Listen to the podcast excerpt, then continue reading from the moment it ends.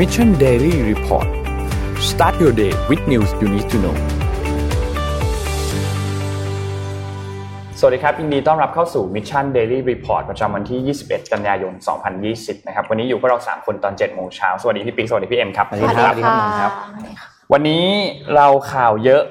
มาก ๆ ถึงมากที่สุดนะครับ เพราะว่าเสาร์อาทิตย์ที่ผ่านมาเนี่ยมีเหตุการณ์ หลายเรื่องเกิดขึ้นเยอะมากทั้งที่ไทย แล้วก็นอกจากนี้ก็มีที่ต่างประเทศด้วยนะครับ มีอัปเดตกันเยอะมากๆเดี๋ยววันนี้เรารีบไปกันที่ตัวเลขกันก่อนเลยครับ ขออัปเดตตัวเลขนะครับจอห์นฮอปกินส์ครับอัปเดตตัวเลขผู้ติดเชื้อทั่วโลกตอนนี้ 30 ล้าน 8,771 คนนะครับ ตัวเลขผู้เสียชีวิตอยู่ที่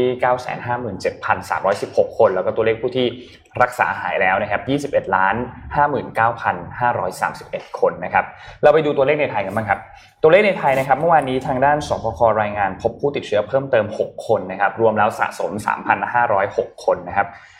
ผู้เสียชีวิตมีเพิ่มเติมมาเมื่อวันก่อน 1 รายนะครับ รวมแล้วเป็น 59 คนนะครับ ตัวเลขผู้ที่รักษาหายแล้วเนี่ย เพิ่มมาอีก 2 คนนะครับเท่ากับว่ามี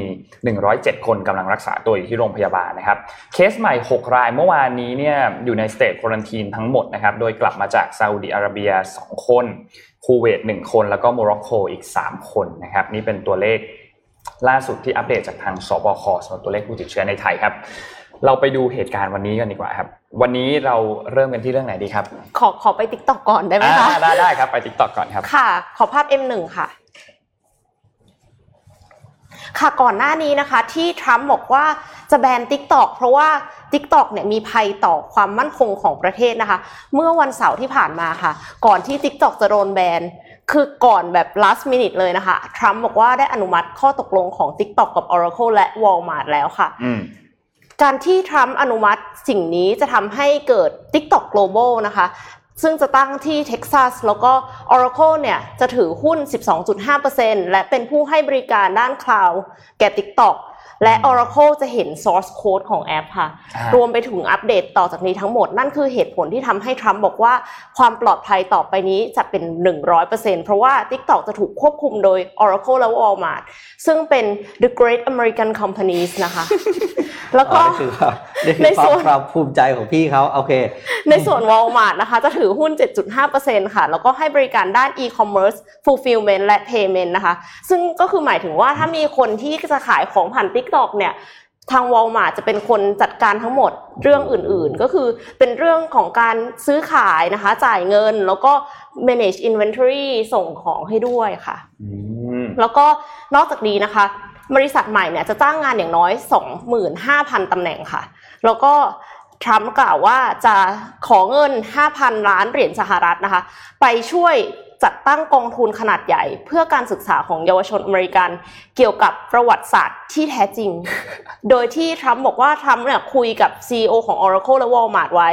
แต่ว่า CEO Biden บอกว่าไม่รู้เรื่องค่ะครับเพิ่งเคยได้ยินนั่นน่ะสิไม่เคยได้ยินคือกองทุนนี้เหรอ ใช่ไม่เคยได้ยินไม่เคยได้ยินกองทุตัวตัวแปะเจี๊ยะหรือเปล่า อืม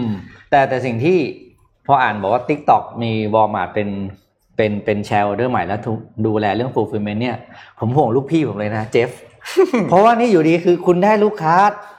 ออนไลน์เข้ามากี่กี่สิบล้านคนน่ะใช่ร้อยร้อยโอ้โหล้านตอนนี้ตอนนี้พี่เจฟผมนั่งไม่ติดแล้วเนี่ยปวดหัวแล้วเดี๋ยวต้องติดตามต้องติดตามดูว่าเป็นยังไงอืมคือคือต้องบอกว่าจริงๆแล้วเรื่อง TikTok เนี่ยอ่านนท์อัปเดตให้ฟังตามคำสั่ง ที่โดนัลด์ทรัมป์ออกมาก่อนหน้านี้เนี่ยจะต้องมีการแบนเมื่อวันที่ 20 ก็คือเมื่อวานนี้ใช่ไหมครับแล้วสุดท้ายสำหรับ TikTok เนี่ยเขาก็เลื่อนออกไปสัปดาห์หนึ่งเพราะว่าอืมสุดท้ายมีดีลด้วยกันสำเร็จเนี่ยนะครับ ซึ่งไอ้ดีลตัวนี้เนี่ยก็ทางโดนัลด์ทรัมป์เนี่ย approve นะโดนัลด์ทรัมป์เดี๋ยวเราอ่านให้ฟังนะครับ I have given the deal my blessing. If they got it done, that's great. If they don't, that's okay too. I approve the deal in concept ก็คือทรัมป์อนุมัติแล้วรอบนี้ทรัมป์โอเคแล้วนะครับ สเต็ปต่อไปเนี่ยที่เราต้องดูก็คือทางด้านของรัฐบาลจีน ว่ารัฐบาลจีนจะอนุมัติไหมอ่าโอเคไหมเพราะว่าต้องมีการอนุอนุมัติก่อนนะ ถึงจะค่ะสามารถที่จะขายได้แม้ว่า TikTok จะพยายามทำทุกอย่างแล้วจริง ๆ ก็ตาม ไม่ว่าจะเป็น CEO ก็เป็นคนอเมริกาก่อนอันนี้อืมก่อนที่จะลาออกไปใช่ไหมครับแล้วก็ Headquarter เองก็อยู่ที่อเมริกาใช่คือทำทุกอย่างแล้วเพื่อที่จะสามารถเข้ามาในอเมริกาได้ ซึ่งล่าสุดก็อย่างที่พี่เอ็มเล่าให้ฟังก็จะทำการ วางแผนที่จะทำการ IPO เข้าไปในตลาดหุ้นของสหรัฐด้วยนะครับ เรื่องที่ควบคู่มากันอีกเรื่องหนึ่งก็คือเรื่องของทางด้าน WeChat อ่าค่ะอย่างที่เราทราบว่า TikTok กับ WeChat เนี่ยมาควบคู่กันเลยก็คือโดนโดนแบนมา executive คู่กัน order นั่นแหละได้รับคำสั่งจากทางรัฐบาลที่จะแบนแล้วก็ไม่ให้ดาวน์โหลด จากทางไม่ว่าจะเป็น Apple Store หรือ Google Store นะครับ ซึ่งจากอัปเดตล่าสุดนะครับ เมื่อวันที่ 20 กันยายนเมื่อวานนี้เนี่ยนะครับ ทางด้านสารรัฐบาลกลาง ได้มีการออกคำสั่งออกมา ให้มีการคุ้มครองชั่วคราว คือก่อนหน้านี้เนี่ยโดนัลด์ทรัมป์บอกมาบอกว่า WeChat คุณหยุดต้องต้องแบนแล้วนะเรียบร้อยแล้ว ไม่มีการดาวน์โหลดแล้วก็คือออกมาประกาศเมื่อวันเสาร์ 48 ชั่วโมงหลังจากนั้นก็คือจะต้อง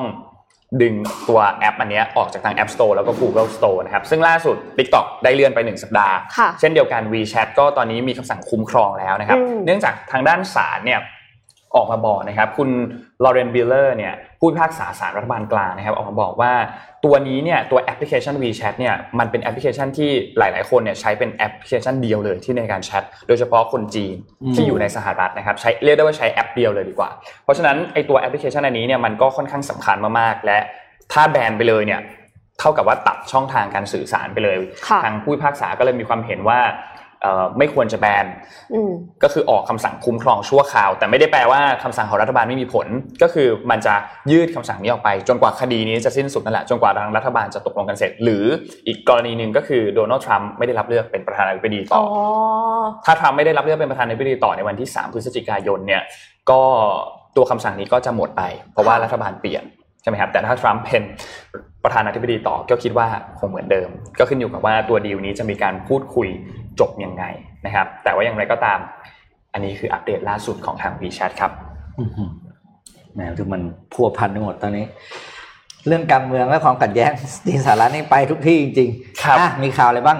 เราไปต่อกันที่อะไปต่อข่าวที่ไทยดีไหมฮะอะไปดูไทยบ้าง เราไปดูไทยกันบ้างครับอะเรข่าวที่ไทยเอ่อเมื่อวันเสาร์อาทิตย์ที่อืมผ่านมานะครับ ก็เริ่มจากวันเสาร์ก่อนเลย อย่างที่ทุกคนทราบครับว่าวันเสาร์เนี่ยมีการชุมนุมอยู่แล้วนะครับสำหรับกลุ่มธรรมศาสตร์และการชุมนุมนะครับ เริ่มต้นเนี่ยก็มีการชุมนุมกันบริเวณที่ธรรมศาสตร์ท่าพระจันทร์ นะครับก็มีการเข้าไป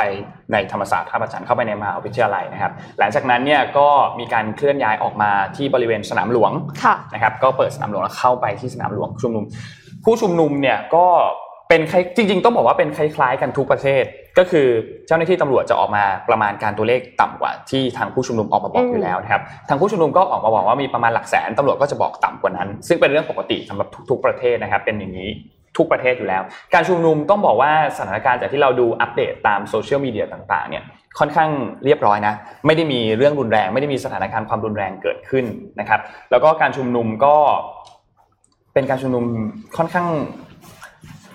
แบบใหม่นิดนึงอืมเหมือนกันมีหลายๆ movement ที่ออกมาเป็นแบบใหม่ ไม่ว่าจะเป็นการอ่าวางหมุดใช่ไหมครับเป็นหมุดที่สองซึ่งคาดว่าเดี๋ยวคงหายแหละ เป็นเรื่องปกติเดี๋ยวคงหายแหละนะครับ แล้วก็มีอ่า movement หลาย ๆ อันที่ออกไปส่งตัวเหมือนส่งหนังสือไปหาองคมนตรีนะครับที่ไปทำเนียบค่ะซึ่งตอนแรกเนี่ยเมื่อวันที่ 19เนี่ยก็บอกว่าจะไปทำเนียบแล้วอืมทางมันก็เขาก็เดากันเอง ก็เดากันเองว่าจะไปทำเนียบที่ไหนสุดท้ายไม่ได้ไปทำเนียบรัฐบาลแต่ไปทำเนียบองคมนตรีนะครับ แล้วก็นอกจากนี้ก็มีทางด้านแกนนำเนี่ยก็มีการเออกมาบอกว่าจะมีการชุมนุมอีกครั้งหนึ่งในวันที่ 24 นะครับ 24 กันยายนไปที่รัฐสภานะครับ เพื่อเรียกร้องให้มีการแก้ไขรัฐธรรมนูญนะครับ ซึ่งอันนี้ก็เป็นภาพรีแคปให้ดูนะครับว่าการชุมนุม อันนี้อันนี้เป็นภาพวันที่ 20 ที่ออกไปส่งตัวเอ่อเอกสารถึงองคมนตรีนะครับพลเอกสุรยุทธ์จุรานนท์นะครับ แล้วก็นี่คืออัปเดตคร่าวๆให้ฟังแล้วกันครับว่ามีอะไรเกิดขึ้นบ้างเมื่อวันช่วงวันเสาร์อาทิตย์ที่ผ่านมา เพราะว่า คิดว่าทุกคนน่าจะติดตามภาพกันอยู่แล้วอืมนะครับเพราะว่าเป็นการชุมนุมที่ก็น่าจะเป็นการชุมนุมครั้งใหญ่ที่สุดตั้งแต่มีโควิดค่ะนะครับอืมอืมเมื่อวานเห็นเอ่อในทวิตเตอร์มีครับคนเขียนบอกว่าเนี่ยเขาบอกมันจะมีข่าวเหมือนกับว่าเขาไปขุดอันนี้ออกมาเก็บใช่ไหมครับแล้วมีคนบอกว่าไม่เป็นไรเรามี แบรนด์ของตัวนี้เดี๋ยวใช้ 3D printing พิมพ์มาใหม่ได้เลยจ้าพิมพ์ออกมาคือแบบว่าเออดีเว้ยมันเป็นการที่แบบใช้เทคโนโลยีเข้ามาจริงรถ 3D printing เดี๋ยวนี้แทบจะคือราคามันถูกลงเยอะมากไอตัวเครื่องของมันอะถูกลงเยอะมากแทบจะมีทุกบ้านเลยเมื่อวานผมไปบ้านเพื่อนมาอืมบ้านเพื่อนผมก็มี 3D printing อ่าราคามันแทบจะเหมือนราคา printer ธรรมดาเอกสารใช่ไหมธรรมดาแล้วอะ ราคามันถูกลงเยอะมาก สิ่งที่สำคัญคือค่า material อะอ่าวัสดุใช่ที่จะใช่เอามาปริ้นใช่ raw material อาจจะต้องแพงหน่อย เพราะว่ามันก็ก็แล้วแต่เลยเราอยากที่จะปริ้นออกมาเป็นแบบไหนเราก็อะยอมรับว่าพี่เองใส่พี่ก็ไม่เคยเพิ่งเคยเห็นอะไรเขาเรียกเหรียญใช่ไหมครับเหรียญหรือหมุดเป็นหมุดลยะเป็นหมุดเออผมพี่ก็เพิ่งเห็นมันมันเพิ่งรู้ว่ามันมีนะอ่าเอาเหรอเอาเหรอเออโอเคก็ก็ดีนะ ก็ได้รู้ว่ามันมีอะไรนี่เป็นอันที่เกิดขึ้สนองบ้างในอดีตเราก็ไม่ค่อยรู้เรื่องบางบางอย่างอะไปดูข่าวกันบ้างครับ ไปดูข่าวไฟป่าที่สหรัฐอเมริกาดีกว่า อันนี้น่ากลัวจริงๆต้องบอกว่าเลยต้องเอามาฝากกันอะพี่ดับมานี่โอ้โหภาพยังไม่ทันพูดเลยขึ้นแล้ว นี่คือภาพ แล้วก็ชาร์ตจาก CNBC ที่สรุปสถานการณ์ไฟป่าที่ฝั่งตะวันตกของสหรัฐอเมริกานะครับ นี่คือภาพเนี่ยดูนี่คือความเสียหายนะครับอะมาทีละภาพเลยครับภาพต่อไปภาพนี้เป็นตัวเลขนะครับเขาบอกว่าสถานการณ์ไฟป่าเนี่ยมันรุนแรงขึ้นทุกทีนะครับ โดยชาร์ตนี้เนี่ยมันจะมีเขาเรียกว่าตารางตารางตารางเอเคอร์นะเพราะว่าที่นกใช้หน่วยเป็นเอเคอร์นะครับ สังเกตว่า กราฟขวาสุดนะครับ ดูสองปี 2020 คือเส้นขวาสุดเห็นไหมครับว่า เส้นกราฟเนี่ยมันสูงขึ้นทุกปี ทุกปี ทุกปี ค่ะ new high คือคือคือเขาเรียกพื้นที่ที่ไฟป่ามันครอบคลุมอะครับ อ่าลองไปภาพต่อไปนะครับ ทีนี้ภาพนี้มันบอกว่าไฟทั้งหมดเนี่ยที่เกิดขึ้นหลังๆเนี่ยมันเกิดที่แคลิฟอร์เนียซะเป็นส่วนใหญ่นะครับ โดยเฉพาะไฟที่เขาเรียกว่า currently active คือกำลังกำลังลุกไหม้อยู่กำลังไหม้อยู่เนี่ยค่ะตอนนี้หลักๆอยู่ที่ แคลิฟอร์เนียทั้งนั้นเลยห้าเมืองหลักๆนะครับคือเส้นสีน้ำเงิน ซึ่งบอกว่าแคลิฟอร์เนียตอนนี้คืออ่วมมากนะครับอะภาพต่อไปนะครับภาพนี้บอกว่าลักษณะคือกองไฟเนี่ยตัวไฟจริงๆมันเพิ่งเริ่มเพราะฤดูไฟป่าอเมริกามันเริ่มเดือนมิอ่าตุลาแล้วมันจะไปจบประมาณปลายปลาย September ตอนนี้แค่ครึ่งครึ่งทางเองนะเนี่ยเละได้ขนาดนี้วันนี้คือยังไม่นับว่ากันยาที่เป็นช่วงช่วงสุดท้ายก่อนเข้าฤดูใบไม้ร่วงเนี่ย เอ้ยใบไม้เออใบไม้ร่วงเนี่ยมันจะมากกว่านี้อีกเพราะลมมันจะแรงขึ้นครับผมสถานการณ์ไฟป่าตอนนี้น่ากลัวมากจริงๆนะครับ แล้วก็ภาพสุดหมดแล้วใช่ไหมมันต้องมีอีกอันปะอ่านี่คือนี่คือพื้นที่ที่ครอบคลุมนะครับ ไฟป่าคือ สีฟ้าแท่งถุงสูงนั่นคือวายทูเรคือยังไหม้อยู่นะครับ ที่แคลิฟอร์เนียคือยังไม่จบขณะที่โอเรกอนและวอชิงตันวอชิงตันคือฝั่งซ้ายนะครับที่มีซีแอตเทิลอะก็น้อยกว่าเยอะเห็นไหมครับตอนนี้แคลิฟอร์เนียนี่คือหนักจริงๆแล้วดูพื้นที่ที่ที่ ตารางกิโลเมตรที่มันไหม้เลยครับตอนนี้คนฝั่งแคลิฟอร์เนียตอนเหนือเนี่ยโอ้โหเขาเรียกว่าอ่วมจริงๆนะครับ ก็ต้องบอกว่าเอาใจช่วยอะแล้วของบ้านเราเองก็มีทุกปีเหมือนกันนะครับค่ะก็ช่วยกันระมัดระวังเรื่องไฟป่าให้ดีครับ ต้องทำ knowledge sharing อืมใช่เพราะเรื่องแล้วไฟป่านี่อย่างที่บอกคือมันเกิดขึ้นด้วยด้วยด้วยมือคนเป็นหลักนะมากมากกว่ามากกว่าธรรมชาติด้วย แต่ทรัมป์บอกว่าเดี๋ยวโลกจะเย็นขึ้นนะครับพี่อ๋อครับ ครับทำก็ทำก็ คือปิดสัตว์แคือเรื่องไฟป่าเนี่ยอืมโอเค เจอทุกปีจริง ๆ แต่ว่าอือย่างที่เราเห็นตั้งแต่ปีจริงๆในช่วง 5 ปีอืมหลังสุดเนี่ยมันเราก็เห็นว่าไม่ว่าจะเป็นเหตุการณ์ภัยธรรมชาติต่าง ๆ เนี่ยมันรุนแรงขึ้นทุกครั้งใช่นะครับเพราะฉะนั้นเราน้ำท่วมขอก็รุนแรงขึ้นเหมืเราอนขอกันบอกอีกทีหนึ่งว่าเรื่องของสิ่งแวดล้อมเรื่องของการเปลี่ยนแปลงทางสภาพภูมิอากาศเนี่ยมันเป็นเรื่องที่ถูกซุก ใต้พรมจริง ๆ ในช่วงเวลาตอนนี้ เพราะว่าโควิดมันมันเข้ามาแล้วก็เหมือนเป็นพายุแล้วก็หกทุกคนก็ไม่สนใจแล้วว่าจะมีอะไรอยู่ใต้พรมบ้างหรือตอนนี้หลังจากนี้เนี่ยเรื่องของสิ่งแวดล้อมมันเป็นเรื่องที่ระยะยาวจริง ๆ นะค่ะอืมเราต้องช่วยกันดูแลมากๆนะครับ ช่วยอันไหนได้ก็ก็ช่วย เช่นพกกระติกน้ำก็ก็ช่วยได้เยอะมากแล้วนะครับหลอดการที่เราลดการใช้พลาสติกใช้จากใช้ที่เป็นพลาสติก reuse ใช่ไหมอืมใช่เพราะฉะนั้นก็ช่วยๆกันครับ ทุกคนทำได้นะครับอะไปข่าวอะไรต่อจ้ะ ขอไปเรื่องไหนดีฮะ ไปที่อเมริกาอีกสักรอบหนึ่งนะคะ ได้เลยครับ ขอภาพ M2 ค่ะ เราจะมาแนะนำหุ้นนะคะ รู้อะไรไม่สู้รู้งี้กันนะคะ ถูกต้องครับค่ะ Unity Technologies นะคะสตาร์ทอัพทำ 3D ซอฟต์แวร์สำหรับเกมส์นะคะ IPO มูลค่าบริษัทกว่า 13,000 ล้านเหรียญสหรัฐค่ะ Unity Technologies เนี่ยเราอาจจะไม่ค่อยเคยได้ยินเนาะแต่ว่าคือเขาเป็นเบื้องหลังของการพัฒนาเกมส์อืมที่เป็นภาพภาพสวยๆอย่างเงี้ยค่ะ ก็คือเหมือนกับเวลาที่เราใช้ Adobe ในการในการแต่งรูป Adobe Photoshop เงี้ยอืมแต่ว่า Unity เนี่ยเขาก็คือเน้นว่าทำเกมส์เขาเป็นครองตลาดเกมกว่า 50%ของเกมมือถือเกมคอมและเกมคอนโซลนะคะอืมอืมแล้วก็มี ผู้ใช้ประจำหรือว่า monthly active creator เนี่ยคนที่สร้างเกมเนี่ยถึง 1.5 ล้านคน IPO ใน NYSE เมื่อวันศุกร์ที่ผ่านมา ทั้งหมด 25 ล้านหุ้นที่ราคา 52 ดอลลาร์ต่อหุ้น ระดมทุนไปกว่า 1,300 ล้านเหรียญสหรัฐ และเมื่อปิดตลาดในวันแรกเนี่ยก็ขึ้นไปกว่า 31%เลยทีเดียวอืมเพราะฉะนั้นก็รู้อะไรไม่สู้รู้งี้นะคะครับแล้วก็ผมมีแผนที่จะนำเทคโนโลยีเหล่านี้ขยายไปยังอุตสาหกรรมอื่นๆ ด้วย ปัจจุบันก็คือจะมีหนังด้วยอืมแล้วก็จะขยายไปสิ่งอื่นไปเรื่อยๆ อะไรก็ตามที่สามารถสร้างกราฟิกแบบนี้ได้ ไปจนถึง e d t e c h เลยอ่าค่ะ แล้วก็ขอขอ IPO รู้อะไรไม่สู้รู้งี้อีกหนึ่งค่ะ ถัดไปค่ะ M3 นะคะ Sumo Logic ค่ะ บริษัทจัดการ log file ผ่าน log file ผ่าน cloud ขายหุ้น IPO แล้วก็ราคาหุ้นเนี่ยพุ่งขึ้นไป 22%นะคะ Sumo Logic เนี่ยถ้าพูดกันง่ายๆ ก็คือ ถ้าสมมติว่าพี่ปิ๊กมีแอปพลิเคชันตัวหนึ่งอืมอยู่ในอยู่ใน App Store อยู่ใน Play Store เนี่ยพี่ปิ๊กยังไม่รู้ว่า จริง ๆ จะมีคนมาแฮ็กง่ายขนาดไหนอ่าพี่ปิ๊กต้องใช้ Sumo Logic ให้เขาช่วยเอาเป็นการ์ดให้เรา คือเหมือนกับเขาอะจะช่วย analyze ข้อมูลของ user ของเราอะค่ะหมายความว่าเอาใหม่ analyze ข้อมูลของ user แบบ in- encrypted เพราะฉะนั้นเนี่ยเขาจะไม่เห็นข้อมูลอ่าของ user เรา แต่ว่าในขณะเดียวกันเนี่ยเขาจะรู้ว่า user เราเนี่ยใช้อะไรบ้างในแอปพลิเคชันครับแล้วก็ในทางเดียวกันก็คือลองแบบ ลองแฮ็กดูอะว่ารอบๆเนี่ยตกลงมีรูโหว่ตรงไหน อ่าฮะ เพราะฉะนั้น developer อะค่ะเขาก็จะสามารถแก้ไขได้ทันท่วงที อืม อันเนี้ยคือสิ่งที่ Sumo Logic ทำโดยที่คู่แข่งโดยตรงของ Sumo Logic เนี่ยชื่อว่า Splunk ขายหุ้น IPO ในตลาดหลักทรัพย์อะมาตั้งแต่ปี 2012 แล้ว อ่า แล้ว Splunk เนี่ยคือใหญ่มากคือ 30,000 ล้านดอลลาร์ แต่ว่า Sumo Logic เนี่ยคือ 2.2 พันล้านดอลลาร์อืมก็เลยยังเป็นความท้าทายอยู่ที่ Sumo Logic เนี่ยจะต้องแข่งกับบริษัทที่ใหญ่กว่านะคะ แต่ว่าตอนที่ตั้งราคา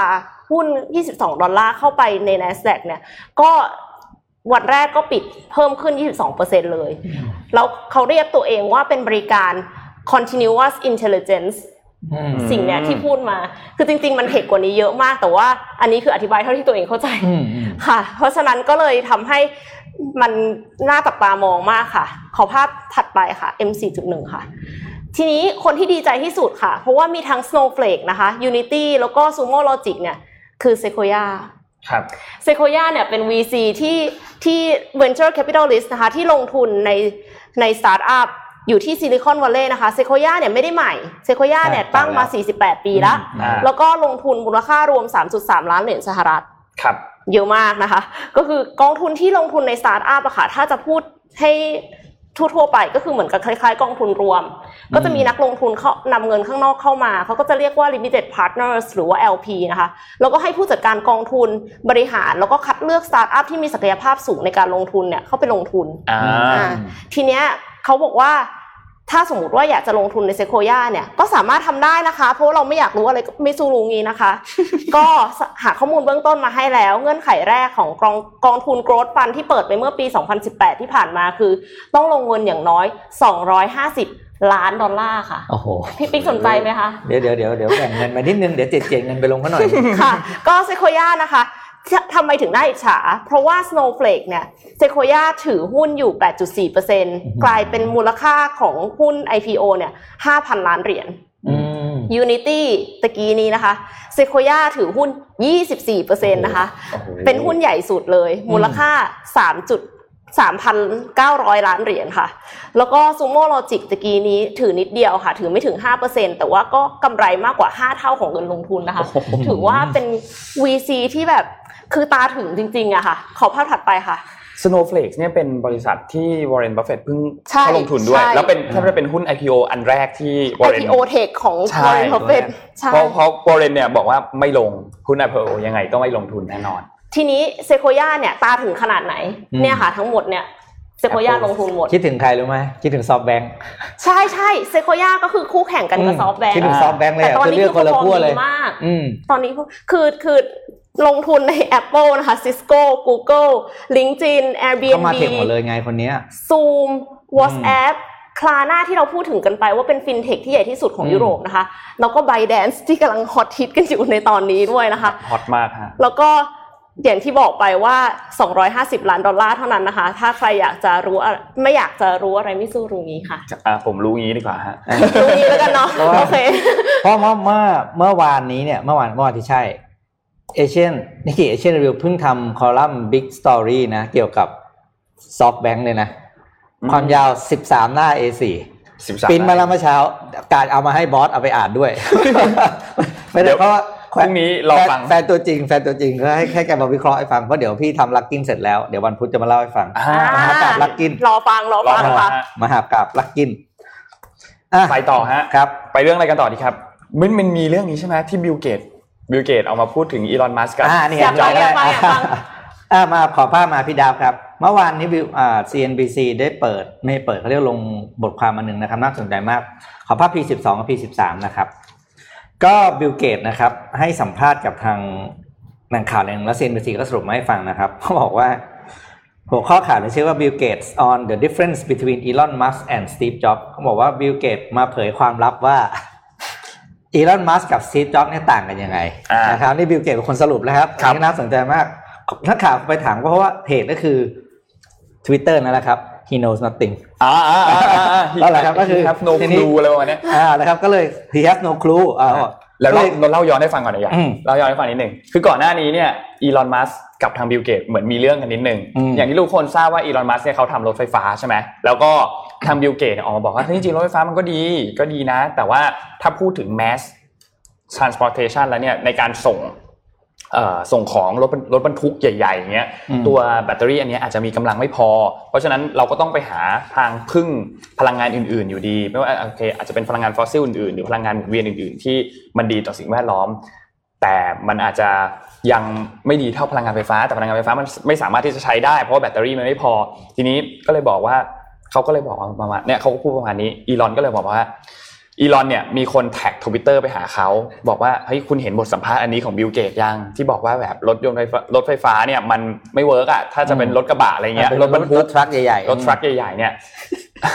อีลอนก็เลยตอบทวิตบอกว่า He he has no had no clue clue เหมือนแบบว่าเขาเขาไม่รู้เลยหรอกเออบิลเกตไม่รู้เลยหรอกนะมาต่อฮะพี่บิ๊กนี่คือความนี่คือความเปรี้ยวของลูกพี่นะครับอ่าบิลเกตบอกว่ายังไงนะครับ ความ เขาบอกว่า CNBC ไปสัมภาษณ์ว่าคิดยังไงกับ 2 คนนี้ เพราะว่าโลกเนี่ยมักจะเปรียบเทียบ 2 คนนี้เสมอ คือสตีฟจ็อบส์กับอีลอนมัสก์นะครับบิลเกตตอบไว้ชัดเจนเลยอย่างนี้นะครับเขาบอกว่าอีลอน is more a hands-on engineer อืมขณะที่สตีฟเขาใช้เขาจะสตีฟนะเพราะเขาสนิทกันมากสองคนนี้สตีฟ was a genius at design and picking people and marketing อื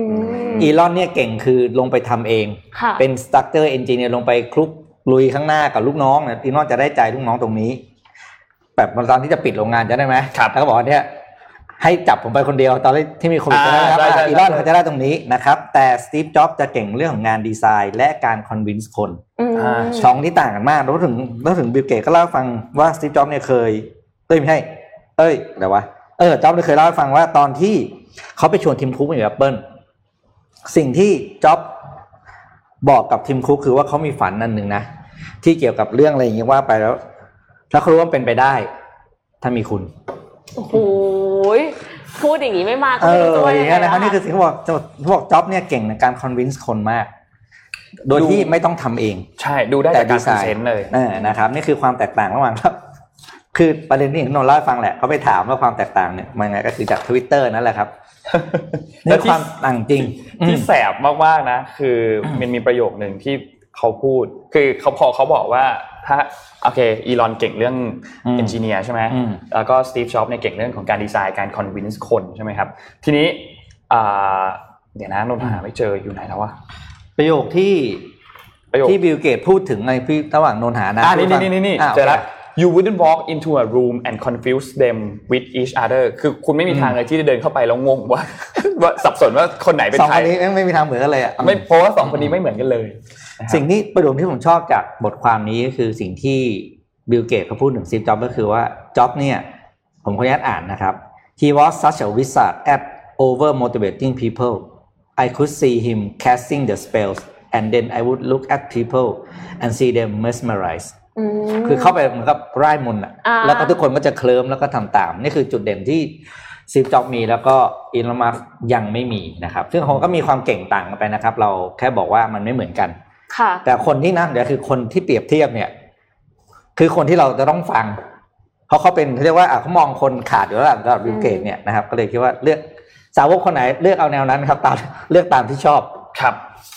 อย่าเอามาทวิตแล้วก็ทำร้ายอืมหุ้นตัวเองก็พอนะคะเขา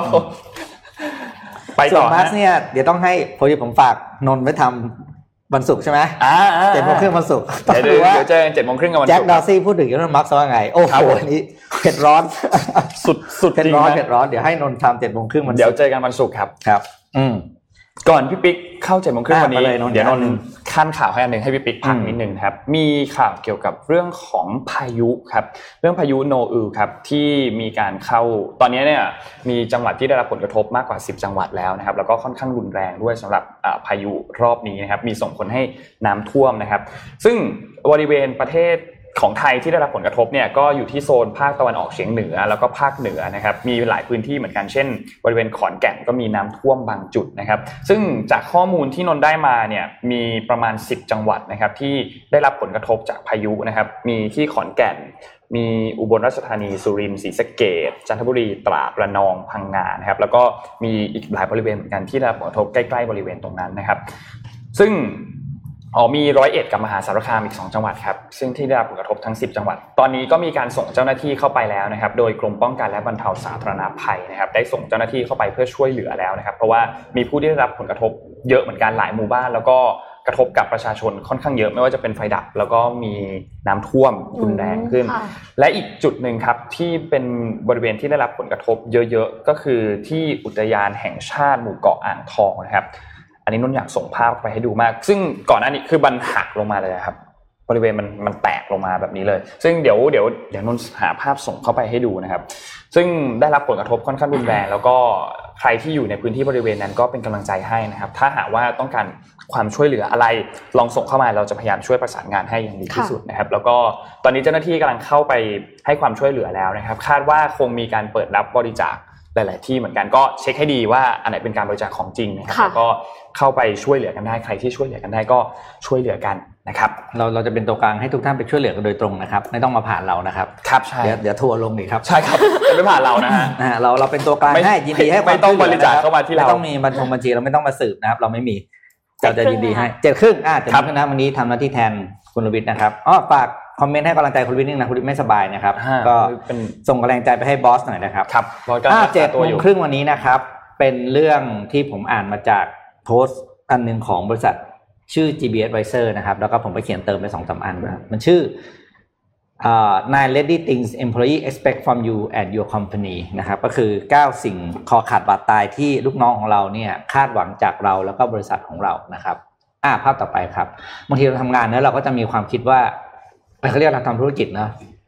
customer first ลูกค้าอ่าสำคัญที่สุดลูกค้ามาก่อนนะครับค่ะแต่บางทีเราก็หลงลืมแล้วก็ไม่เคยหันไปถามตัวเองว่าเฮ้ยแล้วลูกน้องเราต้องการอะไรวะอืมเราก็จะไม่เคยถามนะครับ แล้วก็ส่วนใหญ่ก็จะลืมเรื่องนี้กันด้วย ก็เลยสรุปมาให้ฟังนะครับอะภาพต่อไปครับ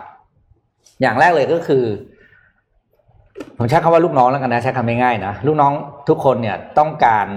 เขาเรียกว่า autonomy ก็คือเรื่องของวิธีการทำงานโดยอิสระค่ะ คือเวลาเราตัดสินใจจ้างใครมาแล้วเนี่ยครับ ต้องต้องนึกถึงตัวเองนะตอนที่เราตัดสินใจรับเขาเข้ามาเนี่ยเราเชื่อในความสามารถที่เขาเล่าให้เราฟังใช่ไหมใช่เขามีโปรไฟล์อย่างไรมีประสบการณ์อะไรยังไงบ้างนะครับ เมื่อคุณตัดสินใจเลือกเขามาแล้ว คุณเชื่อในความสามารถตรงนั้นแล้ว คุณปล่อยเขาทำวิธีของเขาคุณแค่บอกว่าคุณต้องการอะไรต้องการเดทไลน์เมื่อไหร่ แล้วที่เหลือเนี่ยปล่อยเขาไปเถอะนี่คือสิ่งที่ลูกน้องต้องการอืมเพราะอย่าอย่าไปเขาเรียกไมโครมาเนจเมนต์ใช่ไหมเพราะคนมันจะเรียกอึดอัดนะครับอะภาพต่อไปนะครับ อันที่สองคือ ลูกน้องคาดหวังเรื่องของ flexibility อันนี้แน่นอนคือโดยเฉพาะสำหรับลูกน้องที่เป็นคนรุ่นใหม่นะครับเขาต้องการความ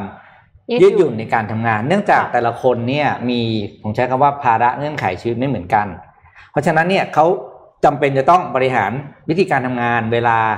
รวมถึงเรื่องของการจัดสรรชีวิตต่างๆ เนี่ยตามตามเงื่อนไขเฉพาะตัวอ่าแม้มันหมดโลกมันหมดยุคที่บอกว่าเข้างานเก้างานเข้าเก้าโมงถึงหกโมงแล้วค่ะเพราะทุกคนมันมีเงื่อนไขไม่เหมือนกัน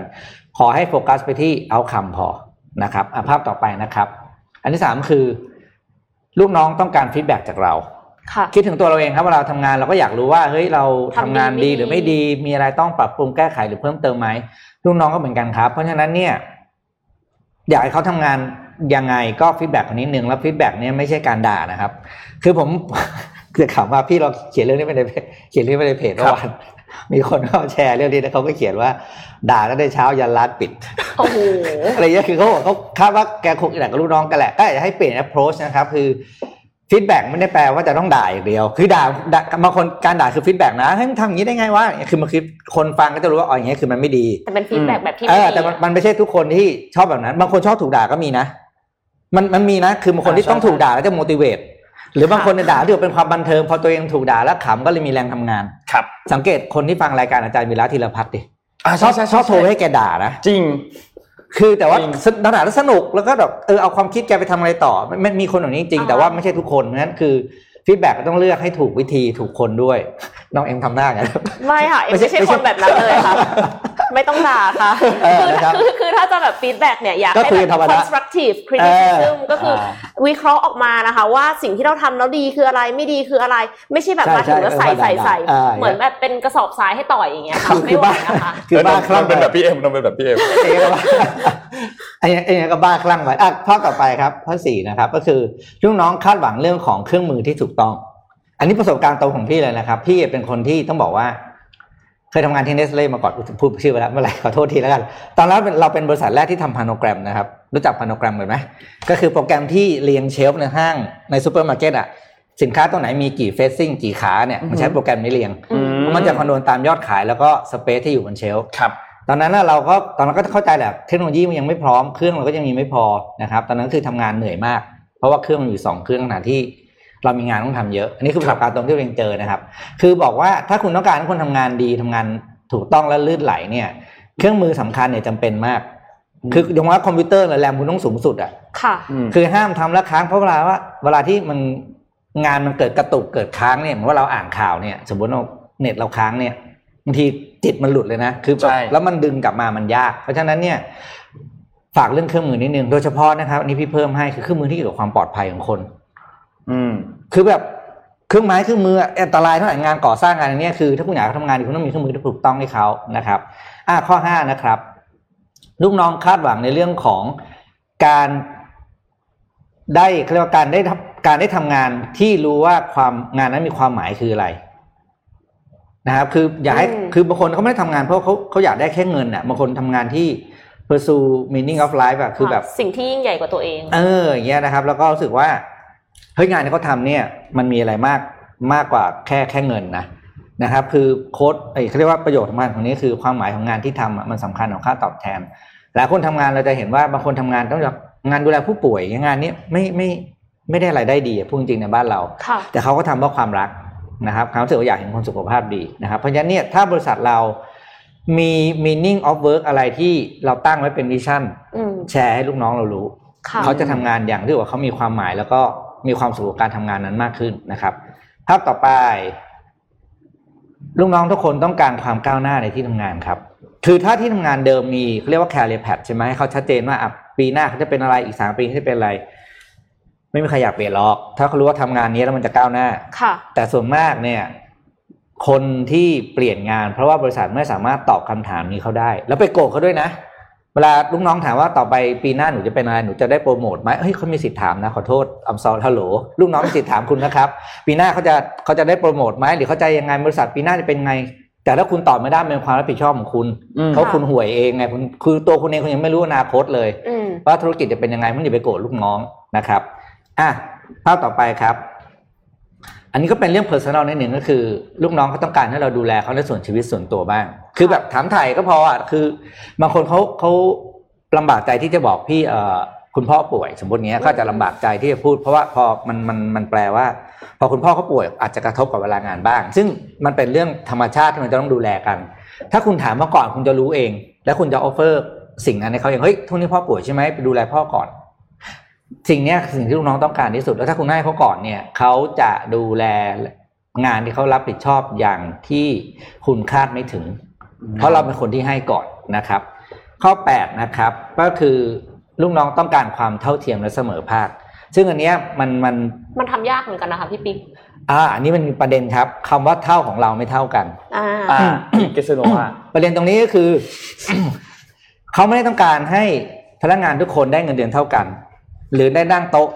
ไซส์เท่ากัน หรืออะไรอย่างนี้นะครับ แต่เขาต้องการหนึ่งคือเรื่องของความเท่าเทียมในด้านของโอกาส เช่น ชายหญิงโอกาสในการค่ะโปรโมทในการ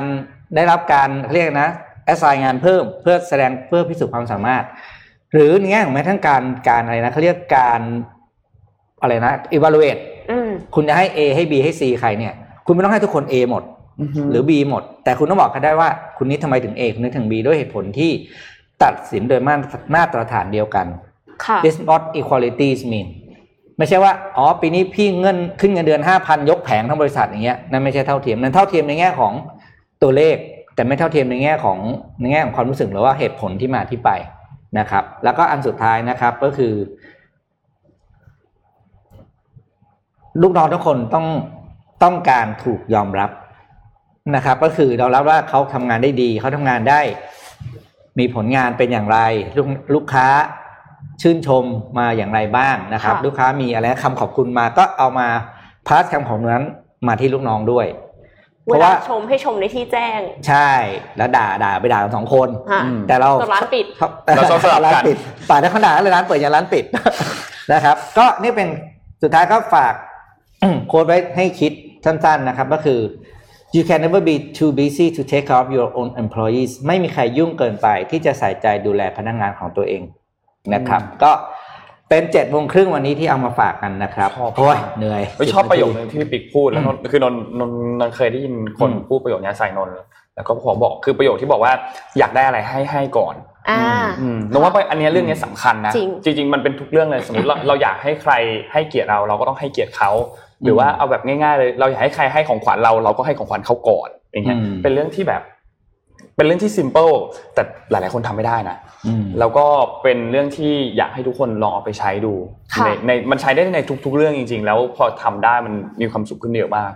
จริงแต่ว่าอยกได้อะไรให้ให้สำหรับองค์กรที่ทำดีอยู่แล้วนะคะ แต่ว่ายังไม่ค่อยมีคนเข้ามาสมัครงานนะคะอะก็สามารถสร้าง employer branding ได้นะคะที่ติดต่อ Career Visa ครับ Thailand ผมได้ค่ะพี่เพิ่งอัปเดตเดซเมเมื่อวานเองครับนนท์เดี๋ยวพี่ฝากเอ้ยไม่ใช่เอ็มเดี๋ยวพี่ฝากเอ็มด้วยนะครับค่ะได้เลยค่ะอ่าทำ employee branding สักหน่อยอ่านะครับอะ ขอบคุณเจ็ดโมงครึ่งจากนั่นแหละนะครับจาก GB พี่บิ๊กครับ Advisor นะครับ ก็เขาเขียนไม่ดีนะก็มาเพิ่มเติมนิดหน่อยอ่านนท์ไปต่อเลยครับ ไปต่อเลยครับ เราไปต่อกันที่เอ่อไปที่ข่าวสหรัฐนิดนึงครับ มีข่าวเรื่องของการสูญเสียนะครับ นนท์ขอเช็คนิดนึงว่าเป็นรูปอะไร รูป N7 ครับ รูป N7 นะครับ คุณรูธเบเดอร์กินสเบิร์กนะครับ เป็นอืมอืมคนนี้เคยเป็น document ด้วยเคยอ่าเป็นใช่ document คนเลยนี้เนี่ยเป็นทางด้านผู้พิพากษาศาลสูงสุดของใช่สหรัฐใช่นะครับ เป็นหนึ่งในเก้าคนนะครับ ก็เสียชีวิต เพราะว่าโรคมะเร็งนะครับ เสียชีวิตในวัย 87 ปีเดี๋ยวนะนนท์ขอเช็คตัวเลขให้ชัวร์ๆอุ๊ยนี่ประวัติของท่านนี่87ยาวนานถูกต้องมากครับเลยนะแบบเป็นนักสู้มาก คือต้องบอกว่าประวัติน่าสนใจมาก โดยเฉพาะเกี่ยวกับเรื่องของการต่อสู้เพื่อสิทธิความเท่าเทียมทางเพศ เรื่องนี้ค่ะน่าจะเป็นเรื่องที่เด่นที่สุดนะครับ คือเธอเคยออกมาบอกว่าจริง ๆ แล้วเนี่ยเรื่องของอืมการต่อสู้ในเรื่องของความเท่าเทียมทางเพศเนี่ยมันสำคัญมากๆ เพราะว่าอย่างที่เราทราบว่าในยุคก่อนหน้านี้เนี่ยอ่าค่อนข้างจะเป็นยุคชายเป็นใหญ่ใช่ไหมครับ แล้วก็ผู้หญิงเนี่ย ไม่ได้รับบทบาทในเรื่องไม่ว่าจะเป็นเรื่องการศึกษาหรือเรื่องอะไรก็ตามในสังคมมากเท่ากับในยุคทุกวันนี้ค่ะซึ่งเป็นเรื่องที่คุณกินสเบิร์กเนี่ยเขาออกมาเรียกได้ว่าผลักดันอยู่ตลอดอืมเขาเคยมีการให้สัมภาษณ์ครั้งหนึ่งบอกว่า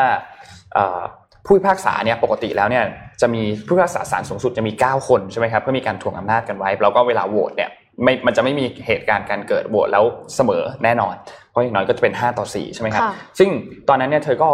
เคยให้สัมภาษณ์ แล้วก็ออกมาบอกว่าเฮ้ยจะออกมาเรียกร้องสิทธิความเท่าเทียมทางเพศเนี่ยมากแค่ไหนถึงจะพอใจ เธอพูดขึ้นมาบอกว่า จนกว่าอ่าผู้พิพากษาศาลฎีกาเนี่ยจะมีทั้ง9คนเป็นผู้หญิงนะซึ่งอืมเฮ้ยเก้าคนเป็นผู้หญิงคนก็บอกว่าเฮ้ยมันจะไม่แปลกเหรอนั่นน่ะสิแล้วเธอก็บอกมาบอกว่าก่อนหน้านี้เคยมีผู้พิพากษาทั้ง 9 คนเป็นผู้ชาย ยังไม่มีใครออกมาพูดเลยเลยอ่าเพราะฉะนั้นถ้า 9 คนเป็นผู้หญิงก็ไม่แปลกหรือเปล่า ทีนี้ก็เป็นเรื่องที่ต้องบอกว่าเธอเนี่ยได้รับการ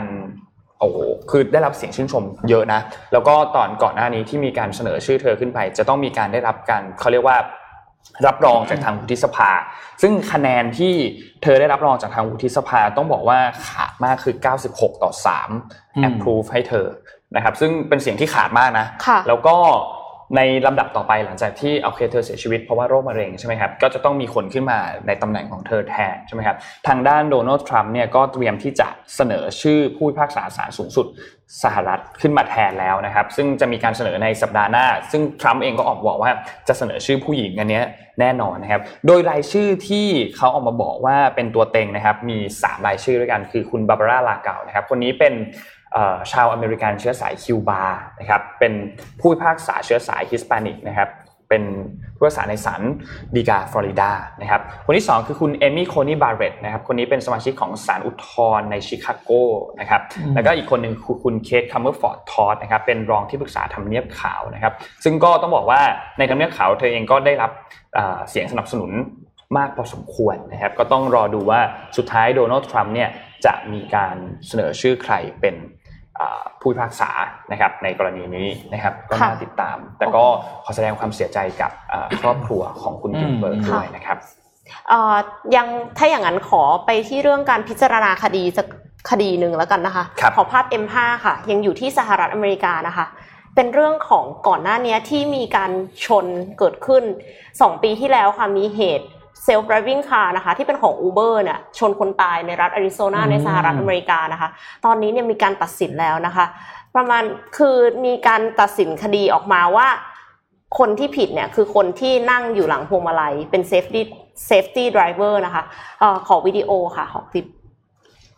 คือจริงๆแล้วเนี่ยเขตที่มันเกิดขึ้นนะคะ มันอยู่ในออโต้พายロเพราะฉะนั้นเนี่ยมันก็เลยมีมีสามคนที่อาจจะผิดได้หนึ่งก็คือเหยื่อค่ะ เหยื่อเนี่ยไม่ได้ข้าม ไม่ได้ข้ามทำอะไรสองก็คืออูเบอร์เป็นเจ้าของรถยนต์คันดังกล่าวนะคะสามก็คือคนขับเนี่ยค่ะที่อยู่ในจอเนี่ยค่ะนั่งหลังพวงมาลัยแต่ว่าไม่ได้ขับอยู่เพราะว่าอยู่ในโหมด autopilotค่ะพออยู่ในโหมด autopilot เขาก็ relax เขาก็ดูสตรีมมิ่งพอดูดูสตรีมมิ่งอยู่ประมาณสามชั่วโมง ซึ่งรวมระยะเวลานี้ด้วยตอนที่ชนเลยนะคะ หลังจากที่พิจารณาคดีอยู่สองปีก็มีการตัดสินว่าคนขับที่นั่งอยู่ตรงเนี้ยค่ะ เป็นฝ่ายผิด เนื่องจาก คนขับสามารถป้องกันการชนครั้งนั้นได้ หากมีสมาธิอยู่กับการขับรถ แต่ว่ากลับดูรายการทีวีผ่านโทรศัพท์มือถือ จึงถือว่าขับรถโดยประมาทเป็นเหตุให้ผู้อื่นถึงแก่ความตาย สิ่งที่น่าสนใจเกี่ยวกับข่าวนี้คือผลกระทบที่จะเกิดขึ้นกับเทคโนโลยี self driving car นะคะ จะ มีผลกับลูกพี่ไหมก็ไม่แน่ใจเหมือนกันนะคะ เพราะว่าหลังจากอุบัติเหตุครั้งนั้นเนี่ยอูเบอร์ก็หยุดให้บริการ self driving car ออกจากรัฐอาริโซนาและมีบางรัฐด้วยนะคะ แล้วก็น่ากังวลว่ากฎหมายเนี่ยจะไม่ยอมรับ self driving car ทั้งทั้งที่จริงๆ self driving car เนี่ยมันเป็นเทคโนโลยีที่ reduce human error อะมันลดความผิดพลาดของมนุษย์ในแบบที่เป็นมนุษย์ปกติแล้วจะเบลอๆหลับในเมาอะไรอย่างเงี้ยค่ะ แต่มันก็ต้องลองแล้วว่า ผู้ผู้ผู้เสียชีวิตนี่เขาก็ใส่ตัวแต่งตัวสีดำอะนึกออกปะคือมันก็เห็นยากจริงในระยะที่เห็นจากระยะไกลอะเพราะบางทีเราแทบไม่เห็นเลยนะสงสัยเหมือนกันว่าถ้าเราขับรถอะ เราจะเหยียบทันไหมอะ อืมแล้วเขาเขาก็เขาก็แต่งตัวสีดำแบบ เสื้อเสื้อสีทึบอะเออก็เลยอันตรายอืมโอ้โหก็น่าเห็นใจใช่ค่ะ ก็คือน่าเห็นใจทั้งสองฝั่ง เพราะว่าเขาเปิดโหมดออโต้พายロในความเป็นจริงแล้วเขาก็คงรู้สึกว่าเขาไม่จำเป็นจะต้องขับไม่อย่างนั้นเขาจะเปิดโหมด autopilot ำไมใช่ไหมคะก็เลยหวังว่าอุบัติเหตุเพียงไม่กี่ครั้งนะคะจะไม่ส่งผลให้การพัฒนาเทคโนโลยีต้องหยุดชะงัก คือแน่นอนว่ามันจะต้องมีการตรวจสอบแหละว่าตกลงเทคโนโลยีเนี่ยมันยังไงเซ็นเซอร์มันไม่ทำงานหรือเปล่าทำไมมันถึงมันถึงชนใช่ไหมคะก็คงมีการตรวจสอบมาแล้วล่ะ แต่ว่าก็ อยากให้ให้โอกาสเทคโนโลยี self-driving car นะคะ เพราะว่าอยากจะเห็นให้มันแพร่หลายแล้วก็ลดอุบัติเหตุได้จริงค่ะคือมีสองสิ่งที่เทคโนโลยี self-driving car จะไม่ work ในบ้านเรา มาแล้วจะงงหนึ่งคือย้อนศรสองคือด่าน อ่าใช่ กระโดดว่าจากข้างทางฮัลโหลอะไรเงี้ย self-driving นี่อึ้งนะครับอืมเรื่องเรื่องของเทคโนโลยีกับกฎหมายจะเป็นเรื่องที่มาคู่กัน แล้วก็ต้องบอกว่ากฎหมายไม่เคยจะตามทันอยู่แล้ว ใช่ค่ะเพราะฉะนั้นเรื่องนี้ ต้องคือคือเขาเคยมีการพูดกัน พี่พี่แท็บก็เคยอัดพอดแคสต์ลงไปที่มีการพูดถึงว่าสุดท้ายแล้วเรื่องหลักศีลธรรมว่า ถ้ามันเป็นรถที่ขับเองอัตโนมัติเนี่ยแล้วถ้าต้องตัดสินใจชนใครสักคนหนึ่งเพื่อที่จะปกป้องคนในรถเนี่ย ถ้าสมมติชนไปแล้วเนี่ยจะชนใคร และถ้าชนไปแล้วใครจะเป็นคนผิด บริษัทรถเป็นคนผิด คนอยู่หลังพวงมาลัยเป็นคนผิด หรือยังไงแต่ถ้ามันเป็นแบบออโต้ดิวิ่งแบบร้อยเปอร์เซ็นเลยอย่างเงี้ยแล้ว จะตัดสินกันยังไงว่าใครเป็นคนผิดอะไรเงี้ยเพราะว่ารถยนต์ก็ต้องการที่จะปกป้องคนในรถหรือว่าต้องการที่จะปกป้องชีวิตให้มากที่สุด และไม่ปกป้องคนในรถ แล้วอย่างนั้นใครจะซื้อรถที่เป็นแบบรถยนต์ขับเองหรือเปล่าอะไรเงี้ยก็ก็เป็นเรื่องที่น่าจะพูดคุยกัน เป็นเป็นประเด็นที่น่าสนใจเหมือนกันนะครับอะไปดูข่าวที่สหรัฐอเมริกาอีกอันหนึ่งนะครับ เป็นข่าวแฟชั่น ร้านร้านธุรกิจแฟชั่นเราเคยนำเรื่องเขามาเล่าแล้วครั้งหนึ่งนะครับ ขอภาพ P6 ครับ สาวๆ น่าจะรู้จักร้านนี้ดีนะครับ Rent the Runway เอ็มรู้จักใช่ไหมค่ะคือบริษัทที่ทำ subscribe เรื่องของเสื้อผ้านะครับ คือจ่ายรายเดือนทุกวัน แล้วก็สวยได้ทุกวันนะครับ จากโปรแกรมปกติเนี่ยเขาทำก็คือเขาเป็นสาระที่มูลค่าแบบเป็นพันล้านเหรียญเลยนะโอ้โหปกตินี่คือแพ็กเกจเขาอยู่ที่จ่าย 159 เหรียญต่อเดือน แล้วคุณจะเอาชุดอะไรมาใส่กี่ครั้งก็ได้นะครับ ล่าสุดเนี่ยเรนด์รันเวย์ได้ออกมาประกาศแล้วว่าจะยกเลิกแพ็กเกจดังกล่าวนะครับ เพราะว่า ได้จับข้อมูลของลูกค้ามาแล้วแล้วก็พบว่ามีลูกค้ามากกว่า 80%เนี่ยนะครับ คือแต่งตัวอยู่แค่ maximum คือ 16 ชุดต่อเดือนนะครับ แล้วก็มีแต่งน้อยกว่านั้นเองว่าเขาทำเป็น rate ออกมานะ ก็เลยการว่าจะออกปรับเป็นแพ็กเกจใหม่ ยกเลิกแพ็กเกจ unlimited ไอ้ร้อยห้าสิบเก้าเหรียญอันนี้นะครับทำไมน้องเอ็มดูสนใจวะแต่ว่าท่านตื่นตัวหนูจะแต่งตัวยังไงเนี่ยเหรอฮะอะเล่าให้ฟังนะครับเขาเขาปรับแพ็กเกจเป็นสามแพ็กเกจนะครับ ก็คือ แพ็กเกจแรกเป็นสำหรับพวกแต่งตัวน้อยครับนะครับ ก็คือ 89 เหรียญต่อเดือนนะครับ ใส่ชุดได้เขาจะส่งชุดให้ใส่ 4 ครั้งต่อเดือนนะครับ แล้วก็ชุดที่ใส่จะมีแค่ชุด casual แล้วก็ workwear ก็คือชุดธรรมดาชุดชุดไปทำงานนะครับแพ็กเกจขนาดกลางก็คือ 8 ชุดต่อเดือนนะครับ135 เหรียญนะครับอือฮึก็คือถูกกว่าอันอันแรก159ใช่ไหม อันนี้จะเป็นใส่ได้ครบทุกชุดเลยรวมถึงเรื่อง เขาเรียกอะไรนะ form formal wear คือชุดเป็นทางการด้วยค่ะนะครับชุดเป็นงานแต่งแต่แพ็กเกจสูงสุดเนี่ยจะขยับจากเดิม 159 กลายเป็น 199 นะครับ ก็คือ ส่งให้คุณ 4 ครั้งครั้งละ 4 ชุดเป็น 16 ชุด แต่อันนี้จะรวมเป็น Exclusive ที่ไม่รวมใน 2 แพ็คแรกอ่าอ่าคือเป็นชุดต่างหากด้วยนะ เป็นดีไซน์ที่แบบ selected แบบ only at rent the runway อื้อหือนะครับ เป็นร้อยเก้าสิบเก้าเหรียญนะครับ โดยบอกว่า สิ่งที่ผ่านมาเนี่ยเขาบอกมีลูกค้าแค่หกเปอร์เซ็นเท่านั้นนะนี่เขาเอาข้อมูลมาแชร์ให้ฟังนะครับเผื่อใครคิดจะทำ subscription model เนี่ยไม่ใช่นึกจะทำมั่วๆก็ทำนะครับเขาบอกมีลูกค้าแค่หกเปอร์เซ็นเท่านั้นที่ผ่านมาที่ทำที่ใช้โปรแกรมไอ้ร้อยห้าสิบเก้าตัวเดิมเนี่ยแล้วแล้วสั่งของกับเขามากกว่าสิบครั้งต่อเดือนแปลว่าน้อยมากเลยนะท่านนี้เขามองแล้วว่าการที่เป็นชาร์จลูกค้าที่ร้อยห้าสิบเก้าตลอดเนี่ยมันทำให้ลูกค้าส่วนมากเนี่ยได้สิทธิประโยชน์ไม่เต็มที่ เขาก็เลยทำแพ็กเกจตัวเบากับตัวกลางออกมา ส่วนขาโหด ก็ไปใส่หนักเลยคือ 199 แล้วเขาจะมีชุด limited ID อะไรแค่เนี้ย only at อะไรประมาณเนี้ยนะออกมา ก็น่าสนใจนะครับเป็นไอเดีย เพราะว่าบริษัทระดับ Rent the Runway เนี่ยยัง ต้องยอมปรับแพ็กเกจ subscription model นะครับ ก็ถือว่ายังเป็นโมเดลธุรกิจที่ทุกคนจะต้องศึกษาให้ดีอยู่ดีนะครับอะน้องเอ็มจะแจกอะไรวันนี้ เอ็มอ่าลืมเล่าไปเลยค่ะ ว่าวันนี้เรามีกระเป๋านะคะของสมใจกับคาร์โก้นะคะ อีกหนึ่งใบนะคะ คราวที่แล้วเนี่ยแย่งกันมากนะคะ คราวนี้เนี่ยก็ยังคงอยู่ที่อืมกระเป๋าคอม แต่ว่าเป็นกระเป๋าคอมแบบที่ค่อนข้างจะ formal นิดนึงก็โอ้ก็เป็นกระเป๋าคอม แบบถือแต่ว่าก็ยังดูดีอ่าอ่าตอนถือมานี่นนท์ถามเลยนะคะ เพราะฉะนั้นทุกคนไม่ได้แค่แข่งกันเองนะครับ แข่งกับพวกเราสามคนค่ะแอดอะหลุมมา ขอถามได้ได้ไหมได้เลยได้เลยครับเลยครับเจ็ดโมงครึ่งวันนี้ของพี่ปิ๊กนะคะอืมคือมีเรื่องเกี่ยวกับการให้ฟีดแบ็กด้วย ทีนี้เอ็มอยากจะรู้ว่า ใครที่ได้รับฟีดแบ็กไหน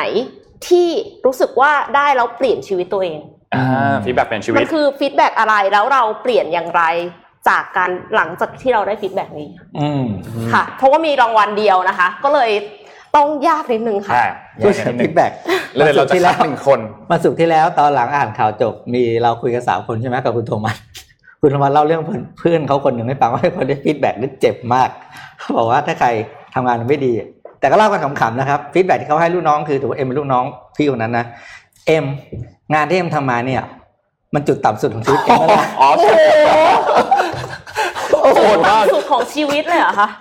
โอ้ยไอคนฟังก็แบบว่าสตันแต่ว่าก็ขำๆอะแบบเขาก็เออเป็นแนวเขานะโอ้ยแต่ก็ถ้าโดนแต่เราโดนนี่ขำไม่ออกนะพี่ปิ๊กเออแต่แต่พวกพูดเขาขำไปนะเพราะเขาคงสนิทกับรุ่นน้องแหละแต่วิธีการพูดเขาอะเขาแบบทำเขาแบบเม้นที่มันแบบเออทำงานดีกว่านี้หน่อย แต่ว่ามีวิธีพูดที่มันฮาฮาๆอะโหดมากอะนนท์มีอะไรต่อครับครับ ผมเราไปกันที่อัปเดตเรื่องของวัคซีนกันนิดนึงครับ จำวัคซีนของรัสเซียได้ใช่ไหมวลาดิเมียร์ปูตินออกมาประกาศชัยชนะต่อสาธารณชนทั่วโลกว่ารัสเซียได้ผลิตวัคซีนเรียบร้อยแล้วสปุตสปุตนิก Sputnik ค่ะ5ในวันที่ 11 สิงหาคมที่อืมผ่านมาใช่ไหมครับแล้วก็ตอนนั้นปูตินก็บอกว่ามีการทดลองแล้วด้วย แล้วหนึ่งในลูกสาวของเขาคนหนึ่งก็เข้ารับวัคซีนอันนี้แล้วด้วยนะครับทีนี้เอ่อทางด้านนิวยอร์กไทมส์เขาก็ไปติดตามที่รัสเซียดูว่าเฮ้ย หลังจากที่มีการ approve ตัววัคซีนแล้วเนี่ยแล้วบอกว่าจะกระจายให้สู่ประชาชนแล้วเนี่ยประชาชนได้รับหรือยัง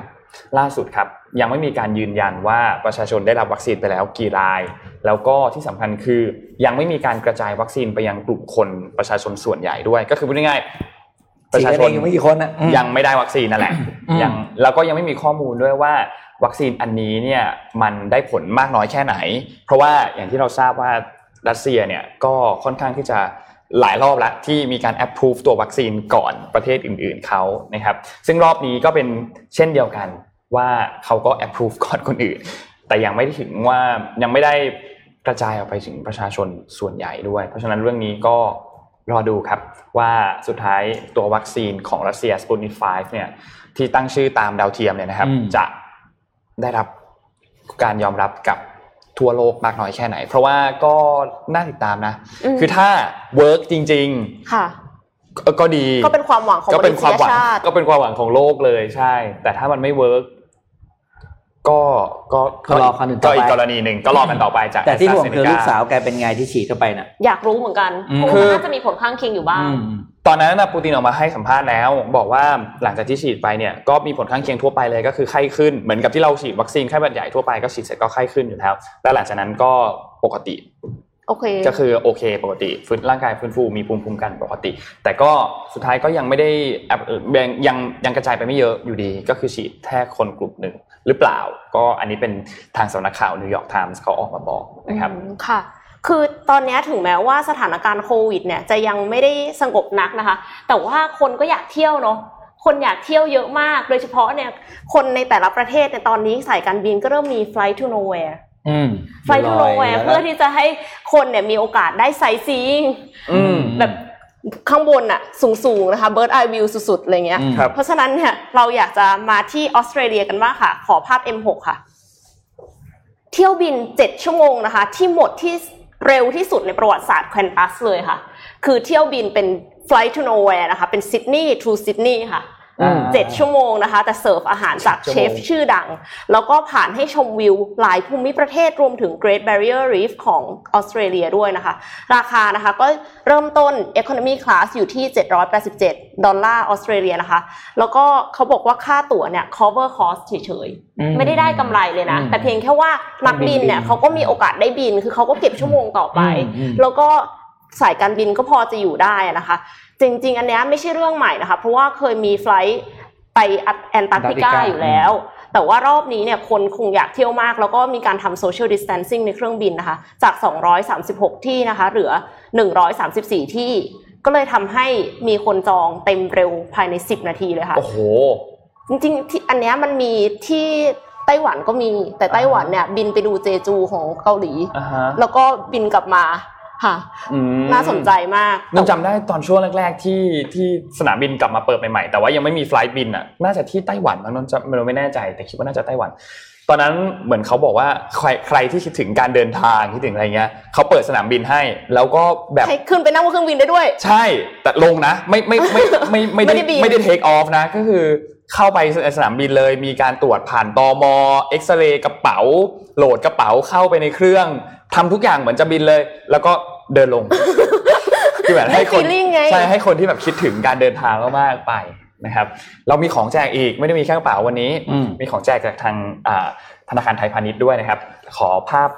ขึ้นมาครับโปรโมทให้นิดนึงธนาคารไทยพาณิชย์นะครับอ่าเขาออกมาเชิญร่วมการฟังสัมมนา Battle Strategy แผนฝ่าวิกฤต พิชิตสงครามใน episode ที่ 2 นะครับ Don't Waste a Good Crisis นะครับ ในรอบนี้เนี่ยเขาจะจัดแบบ Virtual Live Event นะครับ เป็นระยะเวลา 5 วันด้วยกันก็คือ เริ่มตั้งแต่วันพุธที่ 23 นี้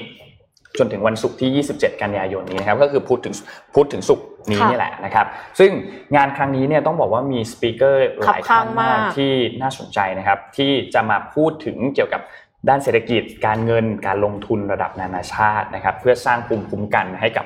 ทุกๆ คนนะครับมีหลายชื่อที่น่าสนใจนะครับ ไม่ว่าจะเป็นนายแพทย์สุรพงศ์สืบวงลีนะครับที่เป็นอดีตรองนายกรัฐมนตรี แล้วก็เป็นเอ่อ รัฐมนตรีว่าการกระทรวงการคลังนะครับ คุณบรรยงพงพาณิชย์นะครับมีคุณอัศวินเตชะเจริญวิกุลนะครับ มีโอ้โหมีหลายชื่อมากมีสปีกเกอร์หลายชื่อมากๆที่น่าสนใจนะครับ ถ้าใครสนใจธนาคาร SCB ครับ แจก 5 รางวัลอืมนะครับ กติกาอ่ากติกาเราถามว่าอะไรดีอะถามคำถามว่าอะไรดี แจก 5 รางวัลเนาะคิดไปก่อนคิดไม่ออก แต่ว่าเตรียมตัวไว้ เดี๋ยวเราจะแจกอืมหลังจากนี้อ่าโอเคโอเคเดี๋ยวจะแจก 5 รางวัลเดี๋ยวขอคิดคำถามก่อน อ๋ออันง่ายๆกันแล้วกันนะคุณคุณคุณอายการสูงสุดที่เพิ่งเสียชีวิตไปอะอายุเท่าไหร่ตอนที่เสียชีวิตอืมอ่าของสหรัฐอเมริกาอ่าโอเคเอาคุณง่ายคุณจะจะเรียกแกคุณป้าก็น่าเกลียดไม่รู้จักแกแจกคุณ5รางวัลสุ่มแจกนะครับอ่าสุ่มแจสุ่มกแจกห้ารางวัลสุ่มแจกนะครับ5รางวัลนะครับนะครับท่านเสียชีวิตตอนอายุเท่าไหร่นะครับอ่าข่าวที่โน้นอ่านไปเมื่อตอนต้นรายการนะคครับรับอะเราไปดูอะไรดีอ่าดูนี่ดู P7 แล้วกันนะครับ ให้ดูขำๆเทคโนโลยีไปไกลขนาดนี้ ธุรกิจอีกงานหนึ่งที่ เราจะมองข้ามไม่ได้เลยโดยเฉพาะในบ้านเราก็คือ vending machine นะครับอันนี้เนี่ยเป็น vending machine ที่ญี่ปุ่นนะครับ โดย